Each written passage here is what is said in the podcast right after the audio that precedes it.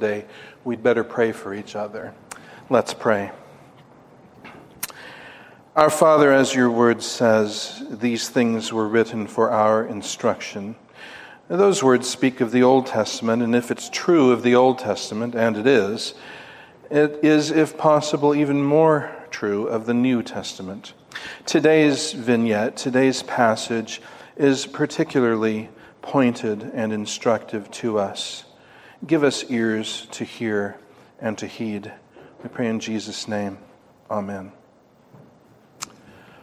Well, why is America where it is? Why is the church where it is? There are many who would say, well, what we really need is better preaching. If only we had better preaching. If only there were men who would boldly stride into the pulpit and preach the Word of God, which, by the way, wouldn't it be great if I had brought one over? So I just strode into the pulpit with the Word of God. And so, uh, if we would have men who would stride into the pulpit and preach the Word of God, all of it, without apology, without toning anything down, red hot, faithful. If only that would happen. Why, if that would happen, that would really change things. If we just had better preaching. I've heard this countless times. If we just had better preaching, the church would be so different, society would be so different. In fact, uh, one well known uh, sound brother, I think a number of you would know his name if I said it, which I won't, tweeted just recently these words if there was more preaching on hell in the pulpits, there would be less of it in the streets. Well, there you go, just like that. So, the reason why there's so much hell in the streets is because there's not more preaching on hell in the pulpits. If there just were, then everything would change. Now, I tell you, if you want to talk about the need for better preaching, I'm right there with you.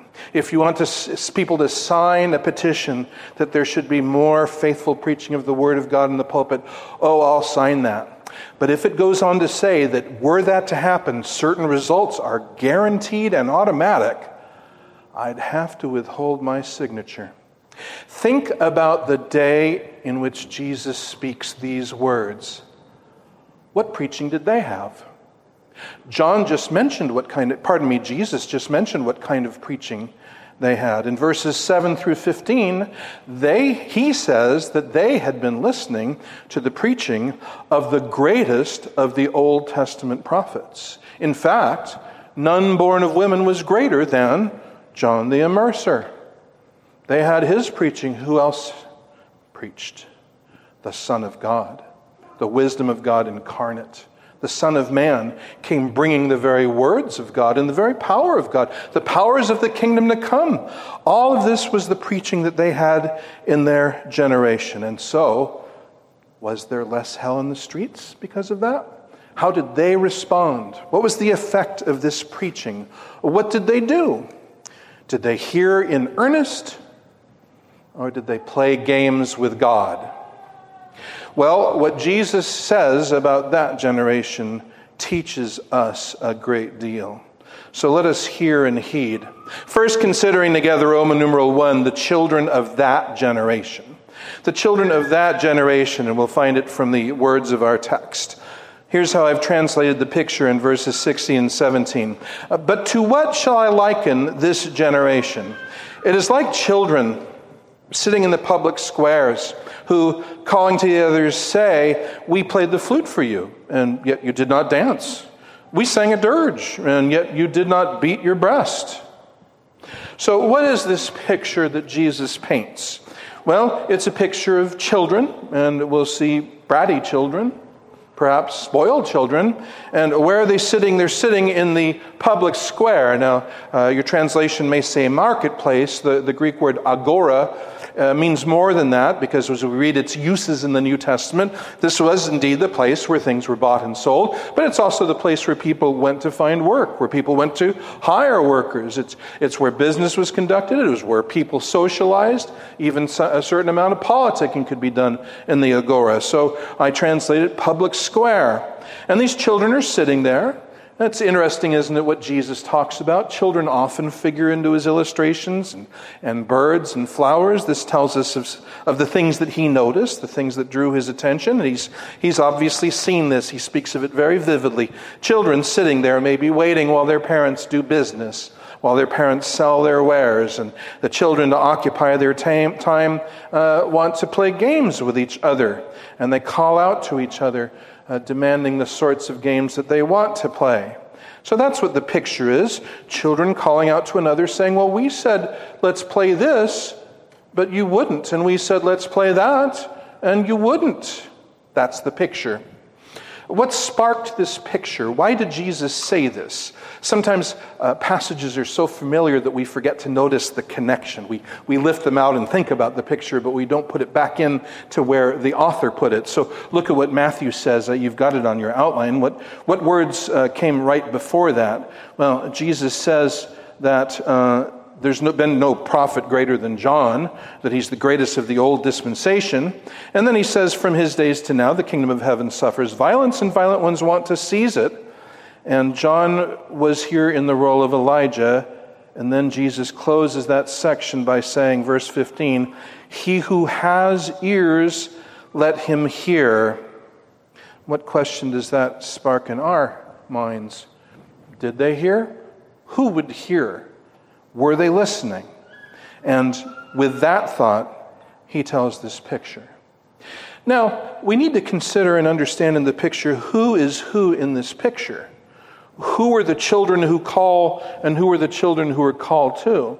Now, I've got to tell you that for the longest time, I read it a certain way and read it so comfortably that I, I wasn't even aware there was another way of reading it. I didn't even know there was until I saw it and when I saw it and considered it and, and the reasons for it, it, it changed my view of this passage.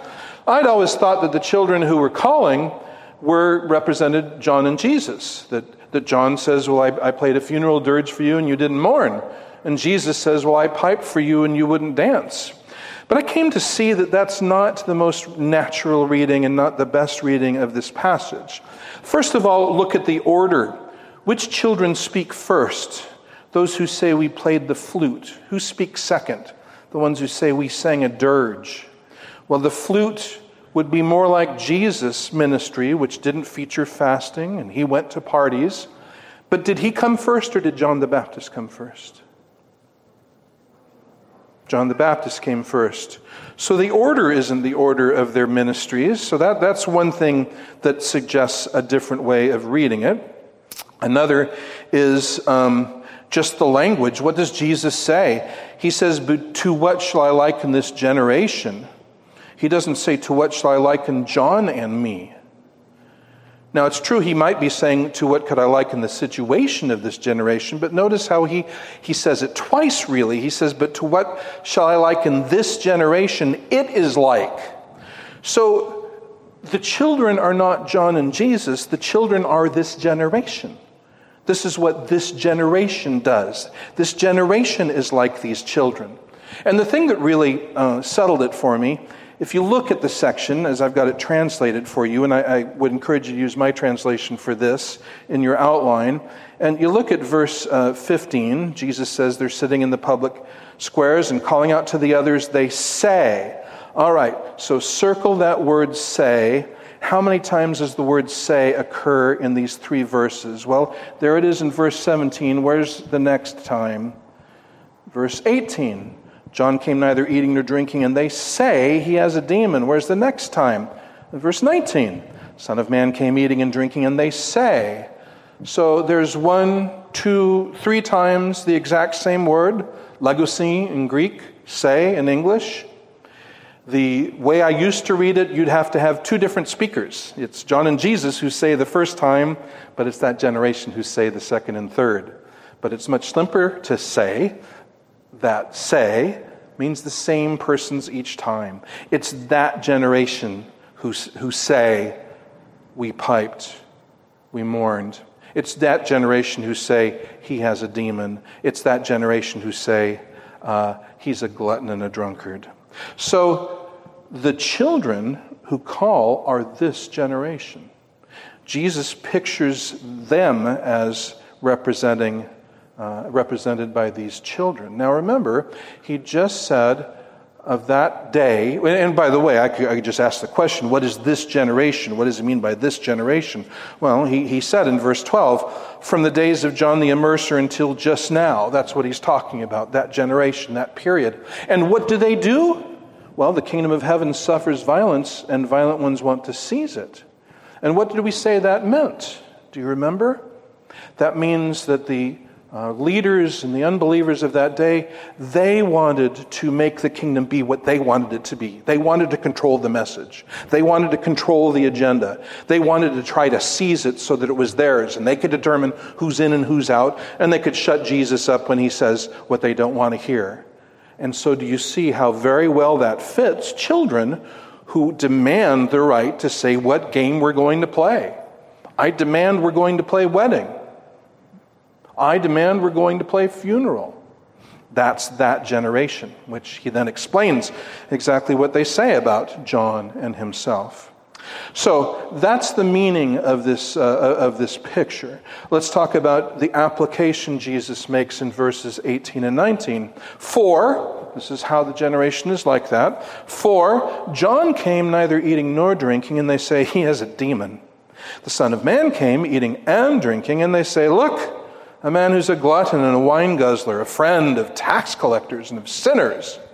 And yet wisdom is declared righteous by her works. Well, there's two ministries there.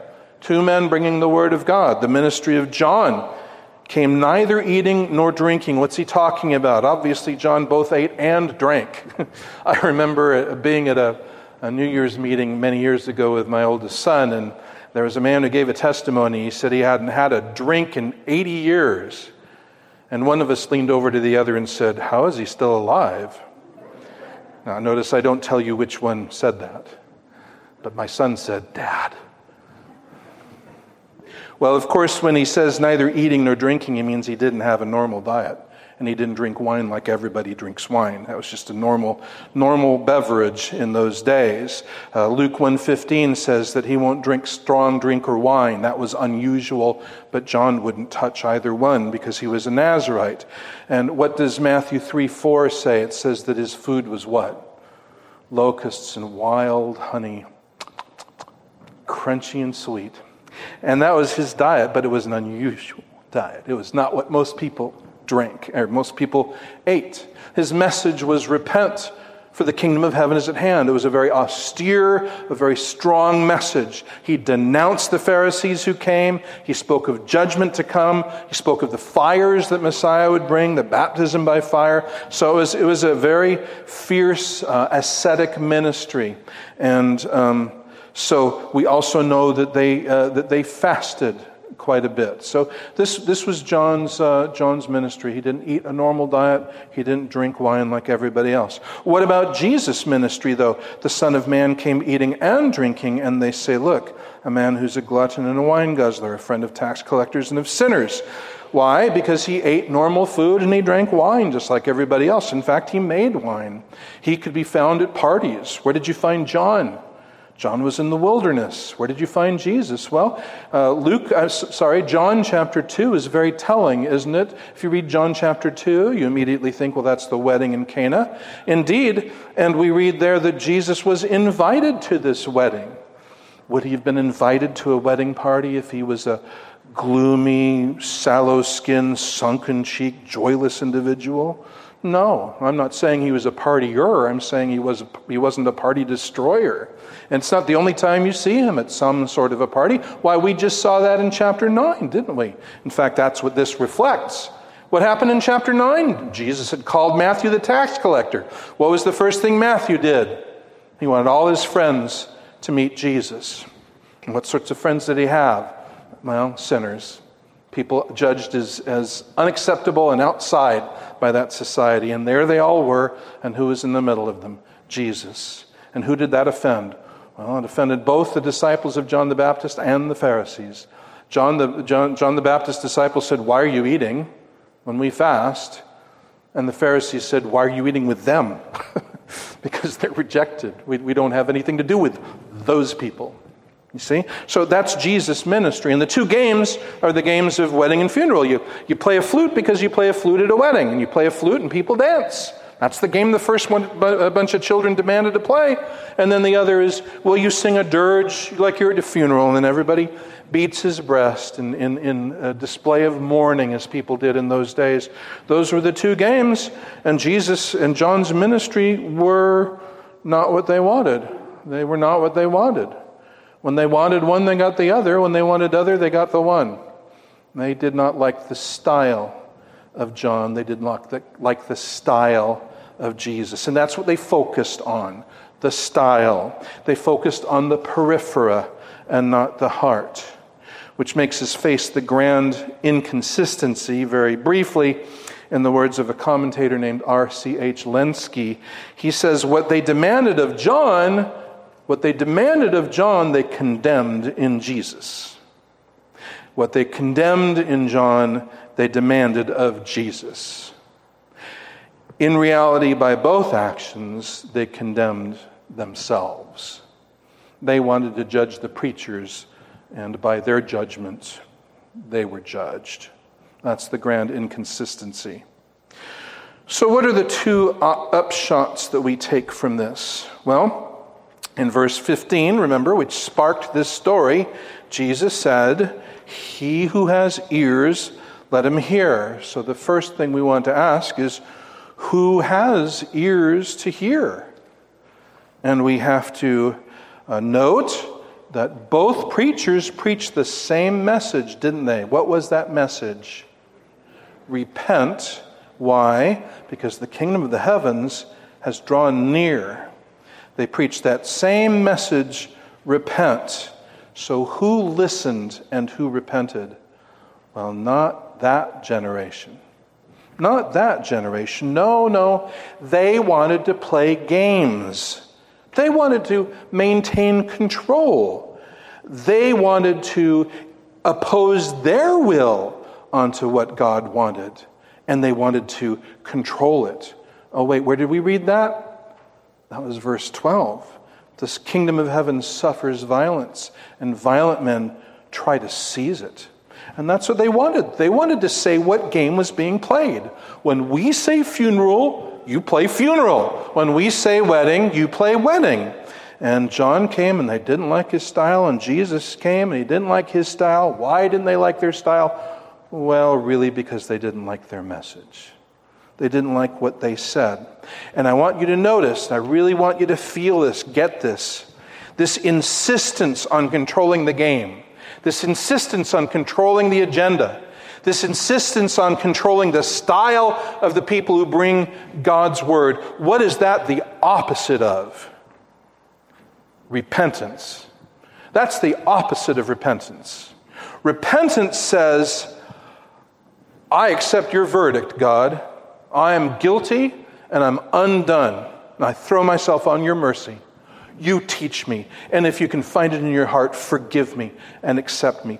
Repentance comes before God and says, I know I need to start over again. I need to deny my attempt to be my own God, my attempt to be my own Lord. I need to take up my cross and I need to follow Jesus and be taught by Jesus. And I need to be yours. I need to not be mine. But what do they do? You play the game we say, you play it the way we tell you. We want to control. That's the opposite of repentance, and of course, that's the whole problem. The message was repent, and they had no interest in doing that. Uh, you could look at Matthew chapter 13, verses 14 and 15 which is the, the, the, culmination of chapters 11 and 12. 11 and 12 show the nation, nation's response to Jesus, which is to reject him. And so chapter 13 begins the parables of the mysteries of the kingdom. And when the disciples ask Jesus, Why are you talking to them in parables now? Jesus quotes the prophet, saying that they have ears, but they barely they don't hear. They have eyes, but they don't see. It's the judgment of God because they didn't listen to God's word. So the first upshot, the first question, who has ears to hear? Who has ears to hear? Well, not that generation. And that being the case, it being the case that they would not repent and that they expected, they, well, they wouldn't have even thought it was a question, that they had the right to demand what kind of game would be played, then no approach is going to reach them. Do you see that? It doesn't matter whether you come like an ascetic or you come like a happy, joyous individual. That's not the issue. The issue is what? It's the Word of God. That's the issue. And so there's no approach that is going to solve the problem of uh, deaf ears and blind eyes and a closed, hardened heart. There's no approach that is going to fix that. So there's the first. Who has ears to hear? Not that generation. Second, who judges whom? Number two, who judges whom? I want you to notice the framing device, and I've, i went back a ways in my translation. So look at your, look at your um, outline. Remind yourself of what verse 2 said. But when John heard in prison the works of the Christ, circle that word works, he sent a question. Now look at verse 15 and the end of the verse. And yet wisdom is declared righteous by her what? By her works. And so that word works frames this section. It's in the first verse and it's in the last verse of this section, this, this first of three cycles in this first of three cycles, subcycles, I guess you could say. So that frames it.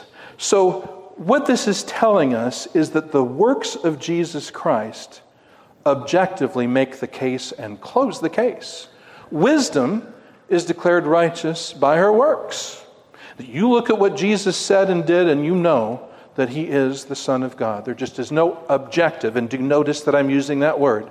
There is no objective doubt about that. It's been established absolutely. Wisdom, like, like, like uh, we read her personified in the book of Proverbs. And in Proverbs 1, she goes out in the streets and she's preaching and offering, offering her wisdom. And what do men do? Uh, they just are not interested. They just won't pay attention. They just reject it. And she says, Yeah, I'll tell you what.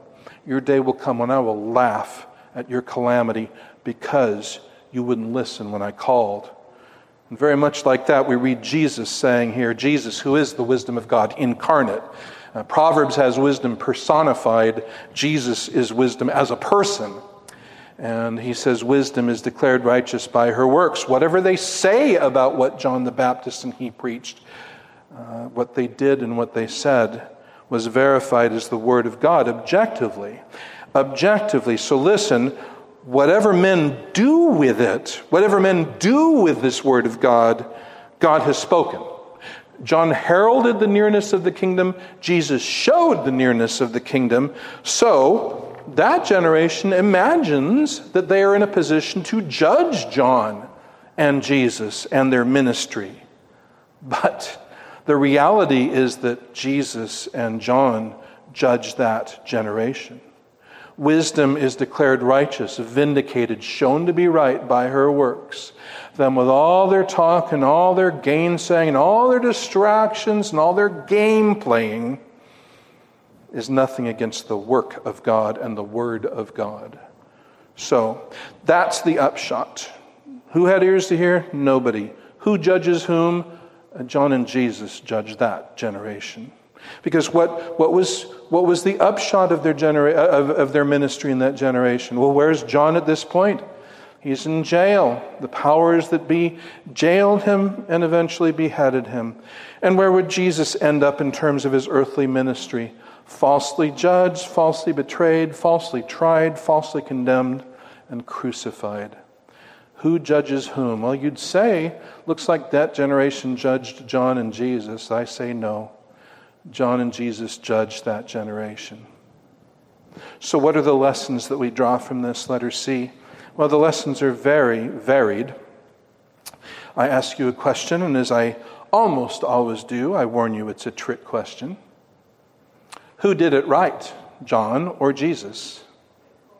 Yeah, that's exactly right. That's exactly right. Both, yes. But they did it very differently, didn't they? So, which is the right approach? Well, the right approach is to bring the Word of God. Is the right approach to bring the Word of God dressed in camel hair, living in the desert, eating locusts and wild honey? Or is it living like a normal person, eating normal food, going to social gatherings, being joyous? Which one's the right approach? Well, they're both right approaches. What matters is the Word of God. The issue is the Word of God. Wisdom is justified by her works. So, the, what we learn from that is there can be more than one legitimate style, there can be more than one legitimate approach. I mean, if you just have read the Old Testament, you know that, right? What was Jeremiah like? What was Ezekiel like? Opposite. Opposite temperaments. Ezekiel, uh, God says to, to eat his food cooked over dung, and Ezekiel's response is, hmm, but won't that make me unclean? Would that have been your response? Won't cooking over poop make, my, make me unclean? And God says, okay, you can have human dung. And Ezekiel says, okay. That's Ezekiel. But what's Jeremiah? He's, he's, he's one who weeps. He wears his heart on his sleeve. He, he wails and weeps over his people. He's very emotional, very open, very different styles, both prophets of God. Ezra and Nehemiah, which one did it right? When Nehemiah found that the people had rebelled against God, he was very confrontive about it. He tore out some of the beard hairs of the men who were leading this. When Ezra saw the same sort of thing, he tore hair out too, but his own hair. Ezra was an imploder, Nehemiah was an exploder. Which one did it right? They're both in Scripture as, as leaders and men of God. So no one should judge anyone by a style. No one should say, well, that's not how John, MacArthur does it, or that's not how R.C. Sproul did it, or whatever, because of their styles. Uh, that's not the issue. That's never the issue. Style is never the issue. There can be more than one legitimate approach. So the second question grows out of that, and it is Is style the issue? I have a simple answer for you. Is style the issue? Never. Style is never the issue. The Word of God is always the issue, no matter what men will say. Now, you'll notice that this generation doesn't say, you know what the thing is? We just don't want to hear what God says. We just want to do everything our own way, and if it means we go to hell, oh well. They don't say that. Nobody says that. There are few people say that. What they say is, oh, you see, no, no, no, no. You see, look, look at that lifestyle. Oh, oh, he's obviously, he has a demon. They say, well, that's a way of saying that he's, we, we'd say somebody's crazy, you know? And when we say that, we don't necessarily mean that he's clinically crazy and needs to be locked up. He's a psychopath. We're just saying what he says makes no sense, you know? He's, he's just being nuts. And so they may not be saying that he's literally demon possessed, but they're saying that the way he lives, that's just that's beyond the pale. But then Jesus comes and, and he drinks wine and he eats normal food, and, and they say, oh, well, he's, he's a glutton. And, and look at the people he hangs around. He's a friend of sinners and tax collectors. And that's what they want to make the issue, but that's not the issue. That's not the issue. The issue is what they said. The issue is the Word of God. And that's always the issue. So that, that brings us to the third question, which, like the second, grows out of this. Uh, the second grew out of the first, the third grows out of the second. What is, that's the objective issue. Is somebody bringing the Word of God? So, what is the issue to us? It's always the same twofold issue. Here it is. It's always is the Word of God being brought, and will we hear it? That's the issue. Is it the Word of God that is being brought to me? And am I receiving it? Am I listening? Am I heeding? Am I taking it to heart? That's the issue. That was their issue. They were hearing the Word of God. But boy, what they did with it. They tried to make something else the issue, but no, that was the issue. They heard the Word of God and they wanted no part of it. You see? Well, now, I guess that might be a good sermon right there because it is what Scripture says. It's a powerful lesson, but I do want to go further. Roman numeral 2, let's talk about the children of this generation. Because I think what we've learned from the children and about the children of that generation has a very powerful message for the children of this generation, of our generation. What are some things that we need to learn and face and think very seriously about? Well, first of all, we see many ministries. Letter A, many ministries, which is to say, there might be, there can be many different kinds of ministries which are equally faithful and equally God honoring, but have different styles. Like, for instance, suppose you just ask the question what kind of preacher does God use? Well, Uh, now, I, I'm thinking of a preacher who is very intellectual. He seemed very bloodless, though, very unemotional. Um, I've got to say that though I, am theologically trained, I find his writing difficult to read and difficult to follow. And um, you don't get a whole lot of warmth and connection as you, as you expose yourself to this man's ministry. But could he be used by God? Could he be a faithful servant of God? If we say no, then we've just condemned Jonathan Edwards, who was one of the leading forces of the Great Awakening. As Jonathan Edwards was a very intellectual person, his writings survive, but boy, they are heavy slogging. They're very heavy slogging. But God used him in a mighty way and continues to use his ministry. And then think of someone, I won't even be coy, think of someone who's pretty much his opposite, Charles Spurgeon. You read his sermons, you read his writings, you really feel like you're getting to know the person. I mean, he's right there. It, it comes through very clearly. He's very uh, robust. He's, he's, you get the full man there as he opens God's word to you. He's very joyous. He's very uh, uh, worshiping of Christ and, and a great celebrator of the riches of Christ and the gospel of Christ. And he often had, a, a, well, he always had a sense of humor. And you see that all the times in his sermons. In fact, the story is told that, that after a sermon, there was a lady who rebuked him very sharply for daring to use uh, humor in the pulpit. And he's said to have responded, Oh, dear sister, if you just knew how much I'm holding back, you'd commend me instead of reprove me. Uh, and so, would you say that Charles Spurgeon had a productive ministry? had and has. He being dead yet speaketh. But then again, go to the other side of the coin. D. Martyn Lloyd Jones, who ministered in, in, uh, in London uh, during World War II. Very powerful ministry, but he believed that there was no place for humor in the pulpit and, and was very firm about that, even though he had a good sense of humor himself. And his style was, was very different from either of the two men I've just mentioned. And, and John MacArthur's style is different from the three of them. So, which one of them is a faithful servant of God? They're all faithful servants of God. Oh, but they're such different styles. Yeah, well, you know, do you know why God didn't make roses only red? and, and, and, and posies only yellow. God seems to love endless variety and endless beauty. And he does that in his servants, and he does that in the ministries. There's no one style that is the only. So now I want you to think seriously about what are some of the things that the Bible says absolutely nothing about. Absolutely nothing about, and yet they vex us so much. Well, the Bible says sermons should be biblical sermons. But how long should they be? It, it, does, it doesn't say anything about that at all. And should they be preached in the morning or the evening? It doesn't say anything. What style? Deadly serious, no jokes? Or no, it doesn't say anything about, about style. Just faithfulness. Just, just truth to God's word. That's what it says. Not dictated by the times, but by faithfulness to God. What tools can you use in preaching? Can you use PowerPoint? Can you use object lessons? Can you use people in illustrations? Prophets certainly did. They certainly did. Uh, Bible doesn't say anything pro or con about that. Uh, about how fast you talk or how slow you talk. It just doesn't interest the Bible. What are some other things that don't interest the Bible and yet fascinate and totally control so many in this generation? Music style. What does the Bible say about music? It says that it should be spiritual songs sung by hearts filled with grace to God and to edify one another. Country? Classic? Hymn? Rock? What style? Absolutely nothing about that. Played with what instruments? Absolutely nothing about that.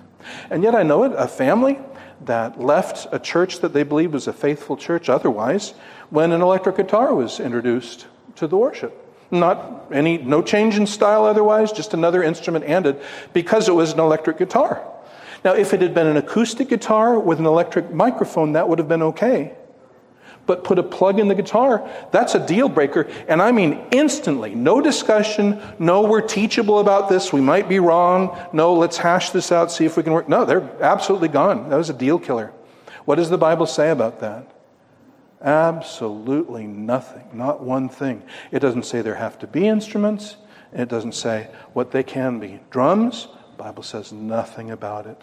These are things that I have to conclude are absolutely not interesting uh, to Scripture. Can there be a choir? Well, there's nothing about that, but the congregation should sing. That is in Scripture.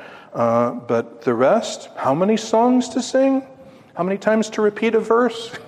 The Bible doesn't say anything about these things directly. So I conclude that these are things that are not important to God.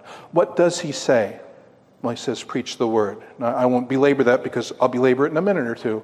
Uh, but uh, these are the things that the Bible doesn't say anything about, and we should care about them just as much as God does, which is apparently not much, or He would have said something.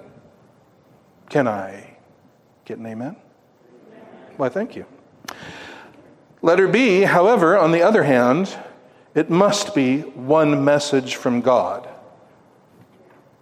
Might be many styles, but it must be one message from God. With what focus? Turn to 2 Corinthians 4 5 with me.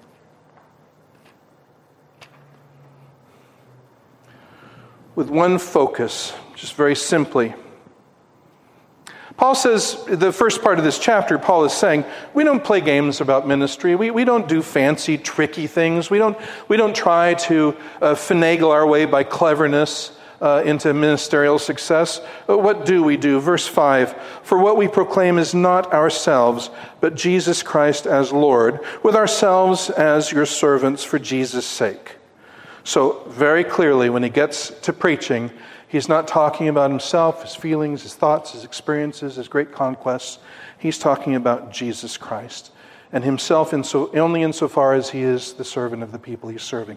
Jesus Christ as Lord. That's the focus. And we, just your servants, because of Jesus Christ the Lord. We're your slaves because we're his slaves.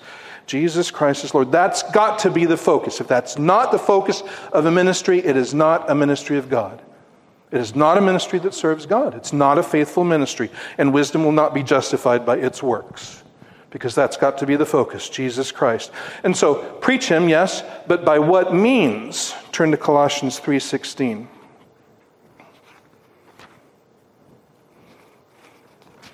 In Colossians, Paul also says, we preach Christ the substance and center of our message is Christ. If you can be around a ministry for any length of time at all and not hear much about Jesus Christ, probably not hearing a faithful ministry, judged by Scripture. But what does 316 say? Let the word of Christ dwell in you richly, teaching and admonishing one another in all wisdom, singing psalms and hymns and spiritual songs with thankfulness in your hearts to God. Let the word of Christ dwell in you richly. And as I always say when we look at this, in some congregations, it would be a massive change for the word of Christ to indwell at all.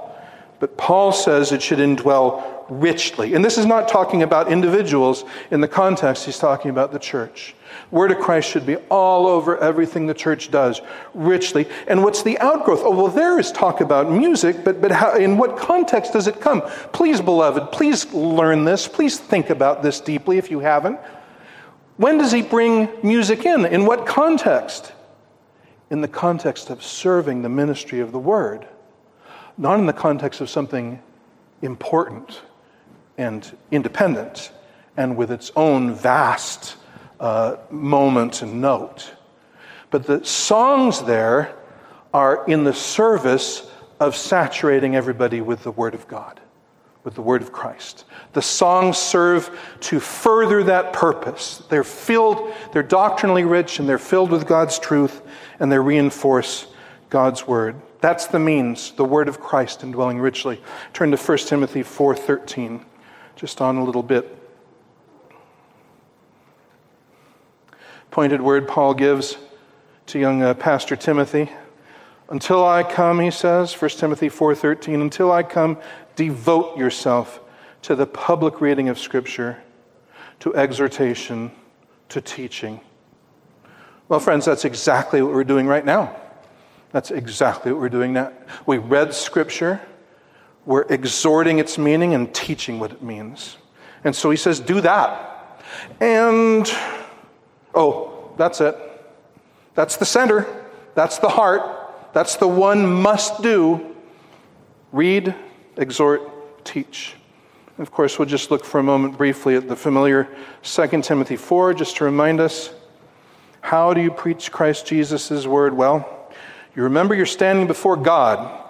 Doesn't verse 1, first, uh, 2 Timothy 4 1, doesn't that turn Jesus' story on its head?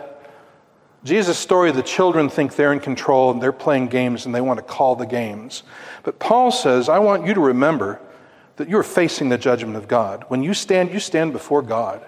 And one day, his kingdom will come and you will be judged for what you did. This is totally different from the way the children thought in the public squares. And so, charging him that way, he says, What in verse 2? Preach the word. In season, out of season, meaning when it's easy, when it's hard, when it's popular, when it's unpopular, when it's wanted, when it's hated. Reprove, rebuke, and exhort with complete patience and teaching. So, that one message has one center, which is preaching Jesus Christ as Lord, and it has one means, and that is preaching and teaching, explaining, exhorting the Word of God. That is what the one message we have must be. Styles may vary. The temperament of the preacher should be different because God makes different people. He doesn't make all out of a cookie cutter, all the same. He doesn't mean it to be that way. Styles can be, should be different, but the message must be the same. What did Edwards preach? Did Spurgeon preach? Did Lloyd Jones preach? Does John MacArthur preach? The Word of God, with Christ right in the center. Very different men. Same focus, same means. Do you see? Amen? Amen. And so, one issue to us, letter C. One issue to us. What is that issue? Turn to Hebrews chapter 2, verse 1. We will see what they didn't see. Hebrews 2, verse 1. Very simple. Bless you. Therefore, we must pay much closer attention to what we have heard, lest we drift away from it. What is it that we've heard? Go back to verse 1 of chapter 1. Long ago, at many times and in many ways, God spoke to our fathers by the prophets, but in these last days, He has spoken to us by His Son, whom He appointed the heir of all things, through whom also He created the world. God has spoken to us in Christ. Where does that leave us? Hebrews 2:1. We must pay much closer attention to what we've heard lest we drift from it. He who has ears, Jesus says, let him hear. And that's exactly what the writer says here. But he does not paint the word of God as being magical. We must pay attention to it. We must be sure that we don't drift from it. What is the one issue to us? Are we using our ears to hear the Word of God and clinging to it for all we're worth? Uh, to learn, turn to uh, chapter 3, verses 7 and 8, which just starts a section, but that's all we'll read, verses 7 and 8. Hebrews 3, 7 and 8. Therefore, as the Holy Spirit says, Today, if you hear his voice, do not harden your hearts as in the rebellion on the day of testing in the wilderness. I know with the the deadening uh, sway of mysticism in our day, somebody's going to read that and think, oh, yes, if I ever hear God speaking in my heart, I'll make sure that I listen. That is not what he's saying. I'm not saying that it's not entirely what he's saying, it's not at all what he's saying. He has no, no interest in any writer of Scripture to what we think we imagine God saying inside the quietness of our hearts. What they're always focusing on is God's word through prophets, through inspired men, scripture to us. And so, what does he do when he says, therefore, as the Holy Spirit says today, if you hear his voice, where's that coming from? Psalm 95. He quotes scripture. Listen, he quotes scripture written hundreds of years earlier and says that's what the Holy Spirit is saying today. And yet, there are many people who think they're great lovers of the Holy Spirit and, and, and, great experts on the Holy Spirit who would walk into a meeting like this and walk right out and never come back. Why? Because they don't hear the Spirit speaking to them in the way that they're looking for. And indeed, they don't. And indeed, they wouldn't. Because we preach what the Holy Spirit says, which is Scripture. If you want to hear the Holy Spirit speak to you, there is one place you may go and one place you must go. and that is to Scripture. So he quotes Psalm 95 and says, if, eh, if you hear his voice, don't harden your hearts. Well, can I let you in on something? You're all hearing his voice. I'm hearing his voice. As we read Scripture, we're all hearing his voice. That's not the issue. Wisdom is justified by our works. The issue is do we have ears to hear his voice? Or will we harden our hearts? Because one of the other always happens. We either hear or we harden, one or the other. So, as the Holy Spirit says today, if you hear his voice, do not harden uh, your hearts. So, God has spoken. The issue to us is will we hear or will we play games with God and demand to have our way and obsess on trivialities? like music style, like the color of the carpet, like the style of the music, uh, and, and, and so forth, and so on and on and on, everything except the Word of God. We need to hear God's Word, and I, I, I want to say this to you very clearly and explain what I mean. God's Word is supernatural, it's from God, it's breathed by the Holy Spirit. It is supernatural, but what isn't it? It isn't magic. What's magic? Magic is controlling elements, making things do things. And the Word of God doesn't control you. So I'll tell you the actual truth of the matter is more preaching on hell in the pulpit might mean more hell in the street. Why? Well, because the more directly and confrontively men hear the Word of God, the more they're driven to respond to it. And what are the only two ways of responding? Hearing or hardening. And how do those show themselves in action? The person who hears will sell everything to get the word of God, and the person who hardens will do anything to shut it up, to silence those who are speaking it. So, as long as Christians are, are wasting our time talking about nice little moral, therapeutic, deistic thoughts, uh, they're fine with that. It's no great threat to them. Stay in your church, stay out of my life. But once we get out there and start speaking God's word in a, in a real and personal one on one way, well, now you're interfering. Now you're bothering me. You're pricking my conscience.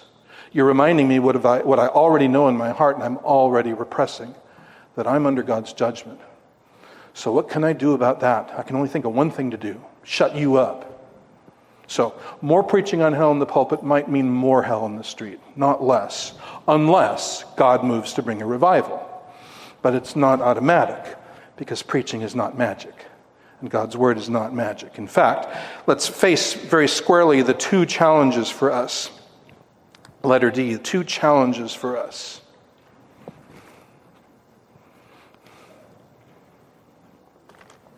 The first challenge is reaching out to the lost. What's the issue there? Why is that a challenge? Well, look at Romans 8 7.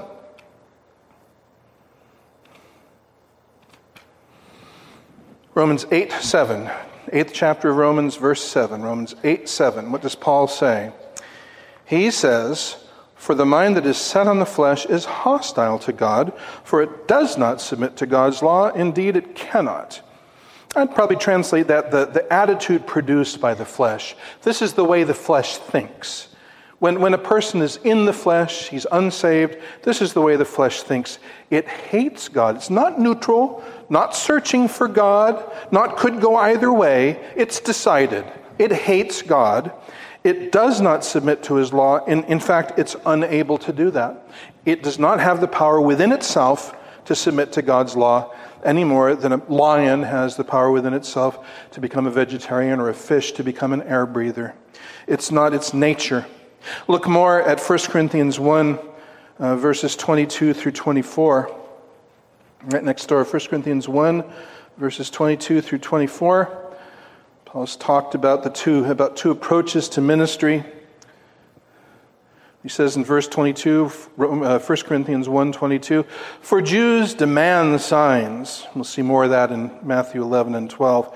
Jews demand signs, and Greeks seek wisdom, but we preach Christ crucified, a stumbling block to Jews and folly to Gentiles, but to those who are the called, both Jews and Greeks, Christ, the power of God and the wisdom of God. Just one more verse, chapter 2, verse 14. The natural person, which is to say the unregenerate person, the unsaved person, does not accept the things of the Spirit of God, for they are folly to him, and he is not able to understand them. Let me reinflect that. He is not able to understand them because they are spiritually discerned. So the problem is that a person outside of Christ doesn't understand what we're saying and thinks it's the dumbest thing he's ever heard. And he doesn't know a lot about it, but he does know he hates it. And he doesn't want anything to do with it. The better he understands it, the more he hates it. And, and I dare say sometimes when I, when I found that someone is not hating it yet, I think I haven't explained it well enough yet. Because he'll either hate it or he'll repent. So, so Scripture says that uh, Christ crucified is folly it's offensive. I mean, that's, that's the nature of the message. And so, what is it we can do about that? Does Paul say that the natural mind uh, hates the things of God until we do certain methods? Does, does uh, he say that the, that the cross is folly to Gentiles until we explain it in a sufficiently philosophical way? or it's offensive to Jews until we have a certain style of Jewish music in our worship that makes it less offensive or something like that. You know, we meet on Saturday, will it be less offensive to them if we do that? No. No, hear, hear me, brothers, hear me, sisters. There is not one thing we can do by human power to change this. This is the dynamic. This is what Scripture says. The only solution is a supernatural solution. The only solution is the sovereign grace of God. Otherwise, according to Scripture, no one will ever respond to God's word. And so Jesus says in John 6 that uh, all who the Father gives me will come to me. And he says, whoever is taught by God will come to me.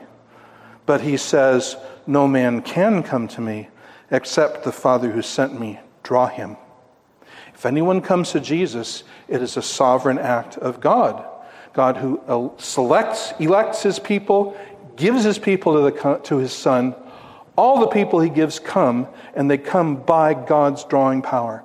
Everyone he gives the Son comes, is taught by him, and comes, and everyone who comes, the Son will not cast out, keeps, raises up. But this is the power of God.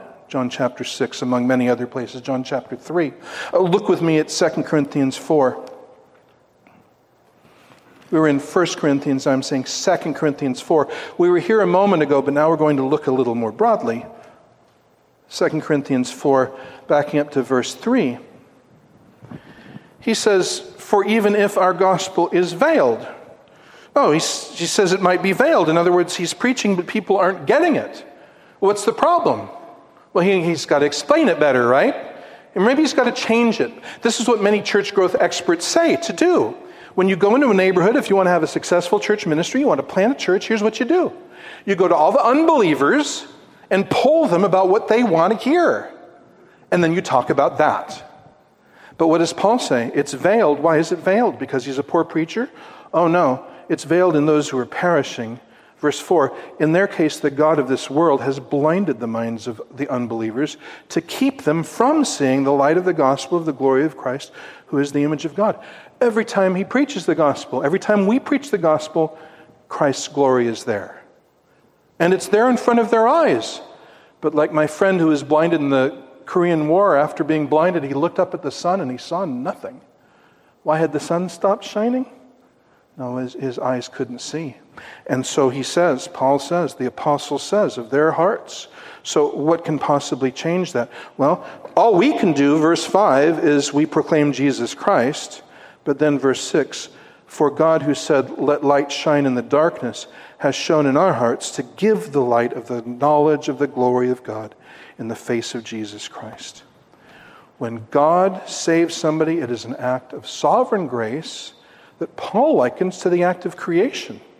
Is this the only place that he says that? Oh, no, not at all.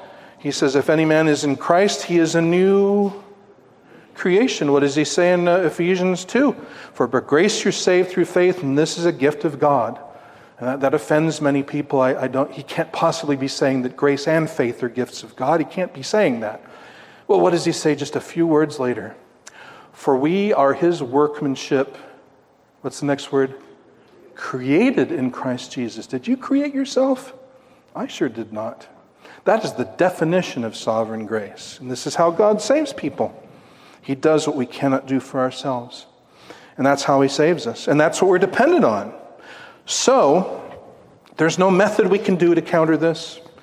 All we can do is preach Christ and pray for a movement of God.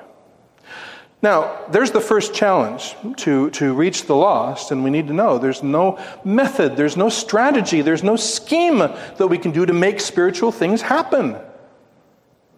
The second challenge is serving professedly Christian consumers.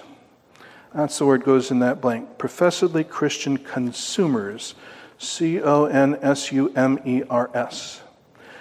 And I'm talking about the great sin of our day that infects not just the lost, but also professing Christians. Maybe you're not, you don't hear that word. What does it mean to say a, a professor? We're not talking about somebody in a lab coat with a hat and a blackboard. Professor meaning you profess to be a Christian, you claim to be a Christian, you say you are. Maybe you are, maybe you aren't, but you say you are. And these people I have in mind all say that they are. Now look at 2 Timothy 4, and we'll take up where we left off. We left off with verse 2, but look at 2 Timothy 4, verses 3 and following. Why should Timothy preach the word no matter what, conscious of God's judgment? Why should he? Why is it so important? For the time is coming when people will not endure sound teaching. What people? The world? No. The world has never endured sound teaching. Professing believers, even, will not endure sound teaching, but having itching ears, they will accumulate for themselves teachers to suit their own passions. What does that sound like to you? We piped and you wouldn't dance.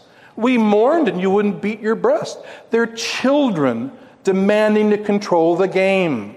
And the game has to be played their way, and the game they don't want to play is they don't want to play the preach the word of God game. they don't want to play that. They want to play something else, and they'll find someone who'll play with them. Accumulate for themselves teachers to suit their own passions, and will turn away from listening to the truth and wander off into myths. Our big enemy today among professing Christians and outside the church is consumerism. There's a, a, really good book, not an easy read, but a really good book called Above All Earthly Powers by David Wells. Let me read his description of this. He says the line between commerce and belief is eroding, that is, between business and religion. The line between commerce and belief is eroding, making it easy for people to think that there may be a market for religion, even as there is for goods and services, and that these two markets work in similar ways. Church is just like business. Have you ever heard that? I've sure heard that. I've sure heard that. So these two markets work in similar ways. The parallels are now being pressed so unwisely that the promotion of faith has come to be indistinguishable from the promotion of products. As if the dynamic of success in the one naturally duplicates itself in the other. What works in the business world will work in the church world, you see. Seekers become consumers Pastors become business tycoons. Churches become marketing outlets. The gospel becomes a product. Faith becomes its purchase. And increasingly, the outcome in people's lives is no different than if they had made any other purchase. That, that arrow is right in the middle of the target. He's exactly right. Consumerism. So I'll just be I'll just be nakedly candid with you, uh, speaking very personally now, the sort of conversation I've had countless times over the years, and I don't understand it any better now than the first time I heard it. It goes like this Somebody says, I believe that the faithful preaching and teaching of God is the most needed and lacking important thing in our day. I'm with you. But, see, now there you lose me. when you say that and then you say but, that's when my eyes glaze over.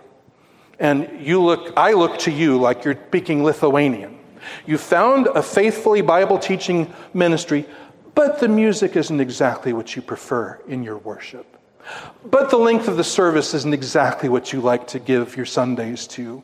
But the makeup of the people, you know, you really wanted more black people or less black people. You wanted more single people or fewer single people. You wanted more kids or fewer kids. You, you wanted more, uh, you know, albino, hunchback, divorced, uh, Albanian, you know. You, you got to have your niche there or you just, and the coffee bar and the lounge, and, you know, these are the things I need. The Word of God is the most important thing. I absolutely believe that. But, and like I said, that, and uh, am I making this up? Have you maybe had conversations like that? And I tell you, I don't for the life of me understand that. But then I'm a convert. I was a pagan. The Lord saved me from a cult when I was 17 years old. I loved rock and roll. I still love rock and roll. I loved rock and roll. When I went to church, what did I want to hear? What did I want to hear? The same thing I had in the world? As Paul would say, God forbid. What did I want to hear? Give me God's word. I wanted to hear the word of God. I knew I needed the word of God. There's nothing like I, that I needed like I needed the word of God. You know what? 45 plus years later, nothing's changed. Not one thing has changed. And the songs, well, I went to some churches where they sang hymns, loved those hymns. They brought truth to me that was new to me, and I loved singing them, and it reinforced. I went to some others, they sang choruses, loved those too. They were Bible verses they just sang and repeated a couple of times. That was fine. But did I care about any of that? I didn't care about any of that. Give me God's word. Give me God's word. 45 something years later, nothing's changed because I, nothing's changed. That is the most important thing. And there's no but. There's, there's no but. We went to a church for seven years in, in Sacramento. The music was never exactly our style. Did we care? In that wasteland, we'd found a place that preached the Word of God faithfully, that had people who practiced it. Did we care what kind of, kind of music they sang? No, not really. Not really. No, the main thing is the main thing. God says what the main thing is, and yet we seem to be about everything but. Oh, in theory, we're great warriors for the truth. We think the Word of God is the most important thing, but we do demand to have a certain feeling in worship, or a certain style, or a certain experience, or a some, certain level of entertainment in, in worship. And you know what? That but is a problem, and when we talk that way, who are we exactly like? We're exactly, we're exactly like the children in this story. But I wanted to play wedding. But I wanted to play funeral. You won't play my way? I won't play. You won't play my way? I won't play. So many professed Christians don't value God's word the way God, word, uh, God values it. And we don't approach our lives as Christians, we don't approach it humbly and hungrily to learn God's word and to serve. We approach it like consumers. We expect to be given our way. We expect to be catered to. We don't come thinking, what can I learn and how can I serve? But we think, how can they serve me and what can I be given? And God is not the focus, but we are. And you say, well, but that's silly. I mean, you don't go to Walmart to serve. That's right. It's a store. The church is different. It's, we're not a store. We're not a business. We're a ministry, and we have uh, our CEO has told us exactly what matters to him most. I guess it's a good thing I said there's nothing in the Bible about sermon length, isn't it? I will, I will bring this to a close. I told you there was a lot in this passage, though. In this way, when we're consumers, we're no different than Jesus' generation, and there's no way to fix that. And once we become overly concerned about that, we will invariably start wandering from the mission we were given and lose our focus as this good thing, good thing, good thing, good thing, and suddenly we can't even see what our calling was because we've wandered so far from it. God forbid. God forbid. Jesus says, He who has ears, let him hear. So God has spoken. What shall we do?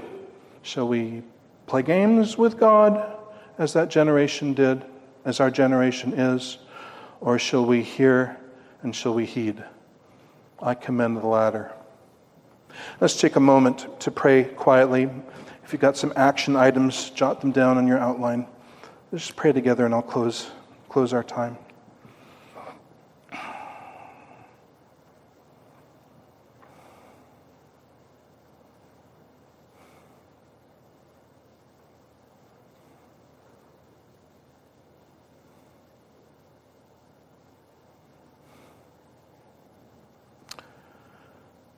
Oh, Father, I, I don't know what to say beyond saying thank you for speaking. What an unspeakable gift that you've given us your word, and that your word shows us your Son, shows us our need and how we can know you through him. Thank you for all the richness of your unfolding your heart to us. Help us to treasure it as you treasure it. Help us to be faithful in our lives and ministries. In Jesus' name, amen.